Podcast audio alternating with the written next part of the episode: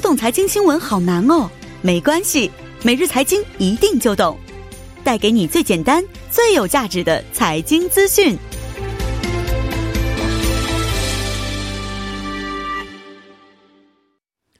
每日财经一听就懂，为您解读经济概念，分享热点经济资讯。那马上有请出我们的财经评论员董爱英老师，老师好，你好，主持人。嗯，老师好。那今天给我们带来的财经讯息是关于什么方面的？呃，今天因为呃，基本上所有的这个新闻头条都被这个投票还政治相关的主题所占据了没错啊、对，所以今天呢，呃，这个我选了一个主题，就是呃，这个国际方面的哈。嗯，国际货币基金组织 IFM 呢，在这个十四号，也就当地时间发表了二零二零年，就是今年的一个世界经济展望报告。嗯那么在报告当中呢，将韩国今年的 GDP 增长率，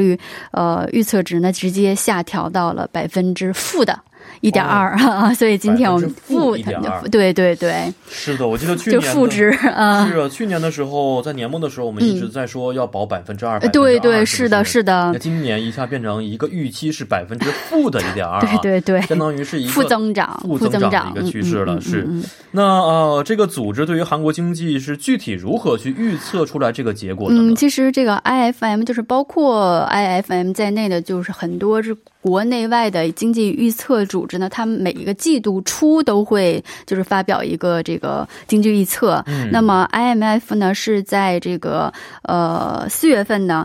呃这个。发表这个全球的经济展望报告，这个经济展望报告，然后同时也对各国主要国家的这个 GDP 增长率哈进行一个预测哦和调整。嗯那么去年我们看它在去年四月份，呃，对于韩国的经济展望值是二点八，然后到呃去年的十月以及到今年的一月，直接将这个反正在持续的下调，然后在今年一月呃发布的这个韩国经济这这个经济呃增长这个展望是百分之二点二，嗯所以我们看经历了一个这个疫情这三个月一个季度，然后这个呃四月哈，这次是直接下调了三个百分点哈，嗯嗯嗯提出了一个这个负的一个这个预测值。哦，那么其实像韩国经历这个负，上次经历负增负增长还是在这个九八年的时候，当时是外患危机，哦对，，那个时候是呃，因为当时这个韩国的外患，这个外汇的储备不足，然嗯后难以支付它这个庞大的外债哈，所以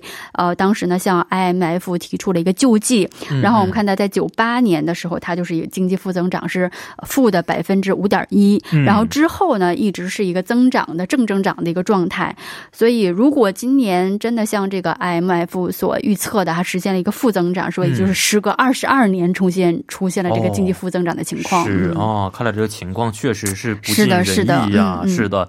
那呃，其他国内外的经济预测机构啊，嗯对于韩国这个经济是如何去预测和判断的呢？呃，我们看到就是目前不仅仅是 IMF 哈，就是很多国内国内外的这个经济预测机构呢，都是对这个呃在不停的下调吧，这个韩国经济是增长值。我们看到这个 OECD 哈，世界经合组织是在今年三月份将韩国的这个 GDP 增长率呢下调了零点三个百分点到百分之二，嗯然后这个亚洲开发银行 ADB 呢，也是将增长率呢从百分之二点三下调到百分之一点三，嗯下调了一个百分点。然后包括其他的一些这个呃海外信用评级公司以及这个 IB 呃这个投资银行们哈，也嗯是从上个月就是陆续的开始这个下调韩国的经济展望，现在目前大概是、嗯大概提出了一个零增长吧。嗯所以这个从这个海外机构来看呢，就是 IMF 预测值还是最低的，是一是个这个负的呃百分之一点二。但是呢，嗯，这些机构还会陆续的下调，因为嗯一般都是每个季度它都会这有个一个这报告调出来一整，个对调对整对对，哦还是会慢慢的下调。嗯是是呃，然后我们看这个国内的呃研究机构呢，呃，最为悲观的是这个，也是这个民间的民间的这个研究所嗯哈，韩国经济研究院，呃，它是将这个今年的呃韩国 GDP 增长值呃预测值是负的百分之二点三，是最低的，哦嗯，还要更低更低更低。是然后韩国银行目前还没下调到这么低哈，我们看到二月份它做的预测是呃下调到百分之二点二，嗯嗯，还是一个嗯正增长，嗯，是是是，啊、看来嗯，每一家的这个预测的机构啊，结果都不是特别的好、 都啊，很悲观，它都很悲观，是对是，嗯嗯。所以我们这个时候又会有一个担忧在里边，就如果真的是这些机构预测的结果比较准确，出现一个负增长的情况、嗯嗯韩国的经济到底是意味着什么样的一个情况哦呃呢？那么，就像就是刚才所说的，它可能会在是九八年之后哈、嗯这个时隔二十二年重新出现一个负增长的情况。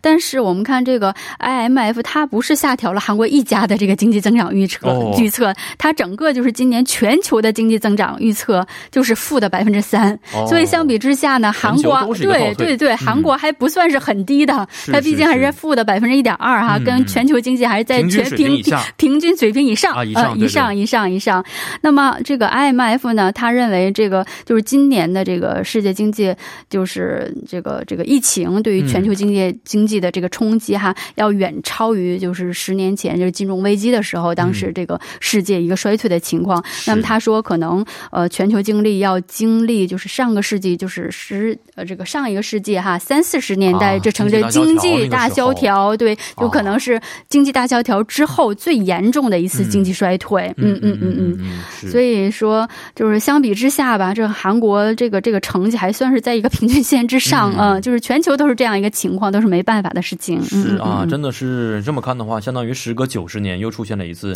世界型的经济倒退、经济大萧条啊。对，没错，是的。啊、嗯那老师刚才也说到了，说不光光是韩国一家这个经济嗯啊、出现一个负增长，其他主要国家的经济是如何预测的呢？呃，他预测美国经济是这个负增长哈，百分之五点九，负的接近百分之六， 对，接近百分之六。然后嗯日本是这个负的百分之五点二哦，然后欧洲是负的百分之六点六，啊，嗯都是欧洲就是百分之六点六，哦百分之六点负的，对对。然后就包括对于它这个 IMF 对于经济，它去年对于中国经济的增长预测还是今年是在百分之六，然后现嗯在一下、一下这个下调到百分之一点二。哦，嗯是嗯中国最，我看也是一直在说要保百分之六，保六，保六是吧？保六今现在年是基肯本定是不上可保 能的嗯显而不可能了，对对，是这样一个情况。是嗯，嗯那对于整个全球经济的预测前景，除了老师刚才说的嗯嗯一个平均的负百分之三对对之外，还有哪些的一些情况呢？就是说，他预计今年在这个疫情可能会在下半年这个出现一些好转的情况，就包括嗯一些这个封城封国可能会慢慢的解禁。是然后这个从下半年开始，这经济可能会逐渐进入一个正常化的轨道。嗯那么如果呃正常的话，就是。